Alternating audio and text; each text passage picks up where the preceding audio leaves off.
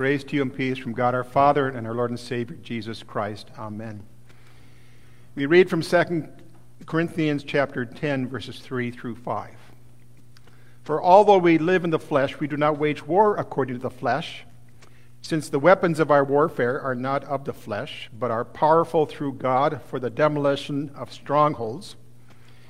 We demolish arguments and every proud thing that is raised up against the knowledge of God, and we take every thought captive to obey Christ. We pray.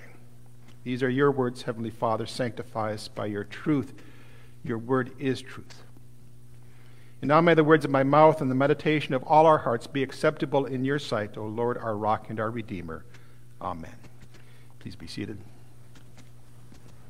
In the name of Jesus Christ, dear fellow redeemed. So remaining steadfast in evil days, that's the theme for the several sermons starting 2 Sundays ago.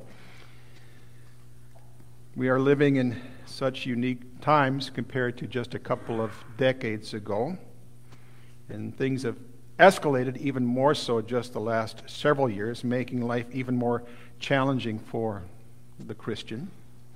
And many of these changes have come in by stealth, so that it's kind of difficult to see them happening. And here's how I summed it up last Sunday, that the changes that are among us. What has become ingrained in our society in so many places is the belief and practice that there is no real divine or transcendent truth where God has spoken definitively and clearly on the issues we face today. Instead, each person or each group can decide for himself what his or what the group's truths will be. Even the most basic truths that have been accepted by Christians and even non-Christians alike have been challenged or discarded. And that means Christians especially are being isolated, disdained, and persecuted.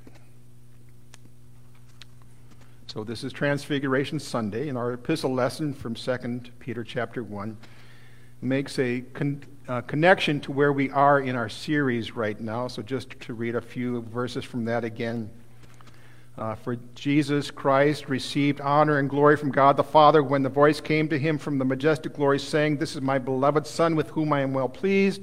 We ourselves heard this voice when it came from heaven while we were with him on the holy mountain. We also have the prophetic word strongly confirmed, and here it is, and you will do well to pay attention to it, the word. It is the word alone that calls us, that justifies us, that sanctifies us, that preserves us in the true faith through difficult and evil days. Last week we began to look at 7 helps, and I kind of apologize because I added one more. Now there are 8 helps, and all of them are connected to this word. Everyone is connected to the word. So last week we covered 3. First of all, testing the spirits, comparing what's out there in our culture, no matter where it comes from or who it comes from, comparing it with the word of God. And when there's a difference, when the word of God says one thing and society says something different at odds with the word of God, we stand with the word of God. Prayer was the second help mentioned. And so many things we can pray for, but the three things I mentioned last Sunday were we are to pray for wisdom so we can discern and test the spirits properly. Pray for wisdom. We are to pray for mercy, not only for forgiveness, but because we have to go out into the world and face these things that are going on today that are so difficult to face sometimes. Lord, help us. And we are to pray, Jesus said, for those who persecute us. Number 3 is our memories. Putting our memories to good use. The Old Testament believers were to remember, especially the Exodus, by which they were saved from slavery. They were also to remember when they rebelled against God after they were delivered. And they didn't do a very good job of remembering as they should have. In the New Testament, Jesus tells us that we are to remember. In the Lord's Supper, I pointed out, he says, when we come to the Lord's Supper to receive his true body and blood, we are doing this in remembrance of him. So we are to remember everything from his conception by the Holy Spirit to his life, suffering, death, resurrection, ascension, and to remember that his upcoming return on the last day. And we are to remember that historical life of Christ, because only in that historical life of Christ do we find our salvation. So, keep in our memories the person and the work of Christ. But I do want to add some other things to how we are to use our memories, other things we are to remember. It's necessary, at least to some degree, to know and remember history, church history, world history. It's a little harder these days. Not many people in school are taught good history, but there's some kind of very good sayings out there that emphasize the importance of knowing history. For example, those who forget the past are bound to repeat it. And here's the Russian one that I really like. Live in the past and lose one eye. Forget the past and lose both eyes. And this one. Those who do not know the past will be slaves to the present. All emphasizing the importance of knowing history. All right. Now here's another way to use our memories. We memorize Bible verses. We memorize the small catechism. We memorize even hymns. And of course, some of this is done in confirmation class, and we do it at that age because younger people usually have a better ability to memorize. So I remember when I went to confirmation class in my very unorthodox Lutheran church, we didn't have to memorize a thing. And that really handicapped me later on when I eventually did memorize the catechism and other Bible verses, but it's harder for me. But so we start them young because it's easier usually to remember and memorize these things when one's younger. And we do that because those sections of the catechism help us in the later days when life can be rather challenging. So, you know, every several months for devotions, my family will recite the small catechism. And, you know, once in a while we have to look at the words, but then, okay, yeah, now I remember. But I do encourage you, all of you, to do that once in a while in your devotions. Just get out the catechism. Try to recite it. If you have to look at the words, fine. Look at the words and say them, but they're very much an excellent reminder. Same thing with hymns, you know. I've noticed that people who love the hymns and use the hymns, including outside of worship, they're pretty well grounded in Christian faith. And when we think of our hymns, especially our Lutheran hymns, they are there not merely to a means by which we can offer praise to God and sing about certain things, but they're teaching us as well too. These hymns are teaching us as we sing them.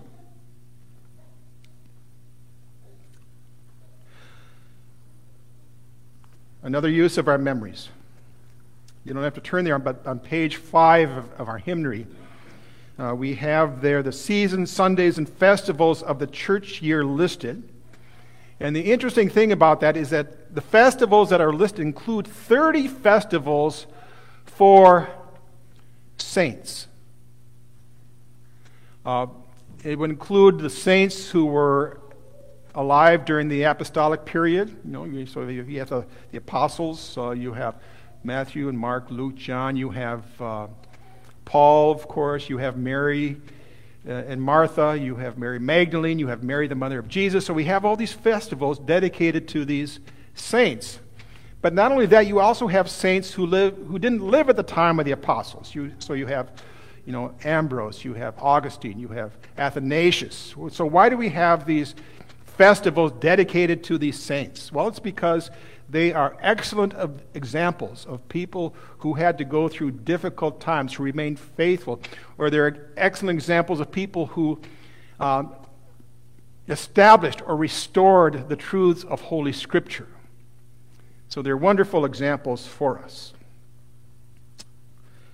And we continue to remember others who serve as role models of faithfulness and perseverance and endurance during difficult times. And we can think of the reformers of the 16th century. I was just reading this yesterday. 13 pastors back in 1918 refused to go along with a Lutheran merger. Why? Because that merger was compromising the truth of God's word. So they said, no, we can't go in with this merger. And that's who we are today. These 13 pastors ended up to be the ELS. And the other church body that merged together, they're the most liberal church body today. One of the top three, you might say, liberal church bodies in the United States.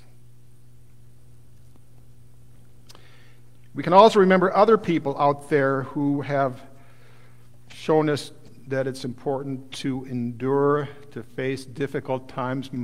Many of you are probably familiar with Jack Phillips, a baker in Colorado, a Christian baker. You know, he's been taken to court 3 times now. And he simply said in a very respectful way to a homosexual couple who wanted him to bake a cake for their wedding with writing on it, celebrating homosexuality. He said, sorry, I can't do that. My convictions won't allow me to do that. And so they took him to court. And it's finally decided by the Supreme Court, 7-2 in his favor. But now there was another time when he was accused, and that didn't go anywhere. But now there's another accusation against him. He's being taken to court again by a man who wants Jack Phillips to celebrate on a cake this man becoming a transgender, going from a man to a woman. And he's saying, sorry, I can't do that. So we'll see where this one ends up, but he's saying, I have to stand firm in my Christian faith, and he has. He's been a wonderful example. And we have other examples, too. One of our professors at Bethany Lutheran College just went to Denmark to a lecture, and he lectured on marriage and the 6th commandment in Denmark. And there are 4 Scandinavian countries, and he pointed out that he may not have been able to say what he said in Denmark in the other 3 Scandinavian countries because of their so-called hate speech laws. That probably definitely would have been the case in Finland. In Finland, we had not too long ago a member of parliament and a pastor taken to court because of a pamphlet that the one member of parliament who belonged to this Lutheran church, a pamphlet on the 6th commandment, you shall not commit adultery, a pamphlet that described why homosexuality was not in keeping with true Christian doctrine. And so they were brought to court.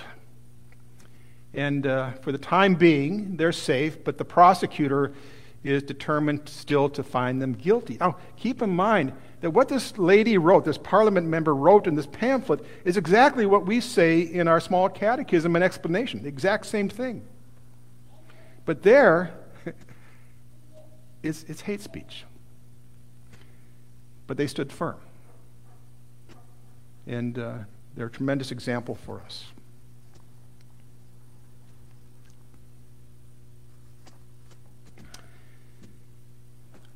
And there's other examples, too, that I could mention, but I'll skip some of them. You know, we haven't even touched upon many who in past history, and even now are suffering great physical persecution in many different countries like China, North Korea, Nigeria, India, Afghanistan. You know, Churches are literally being burned down to the ground, sometimes with people in them. Christians are being martyred. And even today in our society, you know, even though we don't have this physical persecution like that, we do have what we might call a soft but very serious and difficult persecution.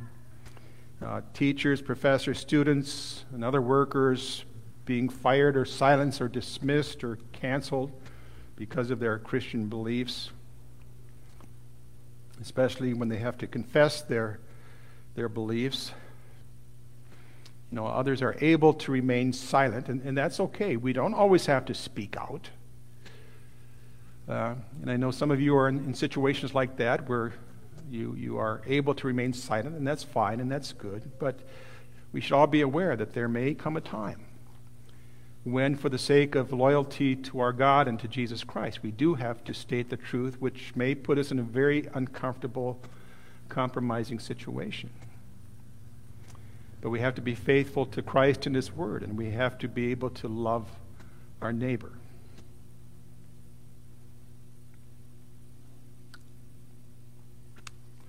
And that brings us to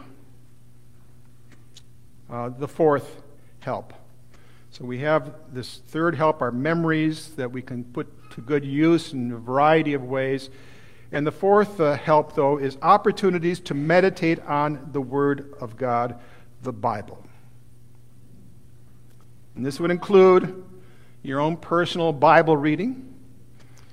If you are not doing so, make it your goal to read the Bible every day, even if it's just one chapter. If you want to read through the entire Bible in a year or in 3 years, there are plans you can use to help keep you on task. Just ask me, I'll provide you with a Bible reading guide. Family devotions, whether you use a devotion book or booklet like Meditations or just the Bible, you know, have family devotions every day. It should include prayer. The Lord's Prayer is an excellent prayer to include in your family devotions. And, of course, you can also sing hymns in your devotions. And there are Bible studies you can attend. I strongly encourage you to attend one or more. And finally, we can meditate on the Word of God when we come here to worship services, but I'll comment on that later on. I'd just like to say, never before in the history of the world has the Bible been so accessible. It's the very Word of God, and in it we see Christ. Christ, who is our comfort and our strength and our guide. Sanctify us by your truth. Your word is truth. So that's the fourth help God has given us. Opportunities to meditate on the Word of God. Number 5, mutual conversation and consolation of believers. So what is this? It is the support you receive from gathering together with another Christian or Christians outside of the worship setting, especially when that support includes the guidance and comfort of the Bible, whether stated or implied. It's a little hard to know when and where this happens, but I do believe we have some things among us where this does occur or can occur.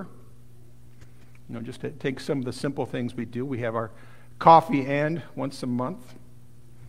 We have our meal tonight at the Char House that can serve this purpose. We have movie nights once in a while. We had a couple of these fired up campfires for men. That was good.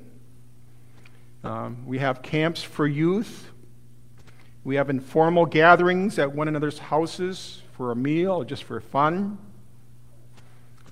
Some of us have been able to attend Christian talks elsewhere, gather together there. Or it could just be getting together for coffee or a glass of wine or a beer with a fellow believer in Christ. Martin Luther alludes to this the importance of these gatherings. So let me read to you a portion of what I have printed out. He said, "A faithful friend is a great boon and a precious treasure in any situation of life, not only because of common dangers in which he can be both an aid and a comfort, but also because of spiritual trials. Even if one's heart is well grounded by the Holy Spirit, it remains a great advantage to have a brother with whom one can converse about religion and from whom one can hear words of comfort. I, for my part, consider the loss of all my possessions less important than that of a faithful friend. When Christ was wrestling with temptation in the garden, we see him seeking comfort among his three disciples. When Paul in Acts 28 saw the brethren coming to meet him, he took courage from the sight and experienced comfort. Loneliness distresses a person who is solitary and deprived of his intimate friends. He can exert himself and struggle against it, but he does not overcome it without great difficulty. Everything is less burdensome if you have a brother with you. For then the promise applies, where two or three are gathered in my name, there I am in the midst of them. Therefore, solitude should be shunned, and the companionship of familiar people sought, especially in spiritual perils." So just gathering together with one or more Christians outside of the sanctuary, where there is good and God-pleasing conversation, that can go a long way. But we do have to be careful that they do not turn into gripe or gossip sessions. That would be the opposite of what such conversations and consolations should be. Now, I'm going to stop there for today.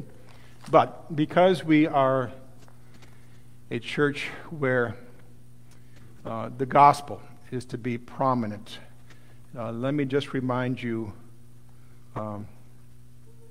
why you are here today. You are here because of life out there.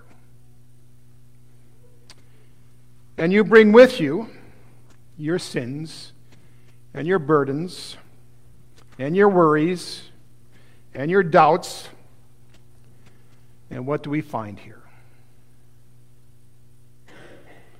We find Christ here.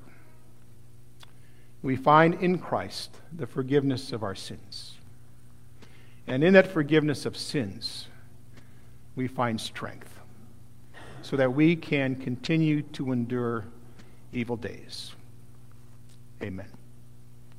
Glory be to the Father, and to the Son, and to the Holy Spirit, as it was in the beginning, is now, and shall be forevermore. Amen. And now may the peace of God that surpasses all understanding keep your hearts and minds through faith in Christ Jesus. Amen.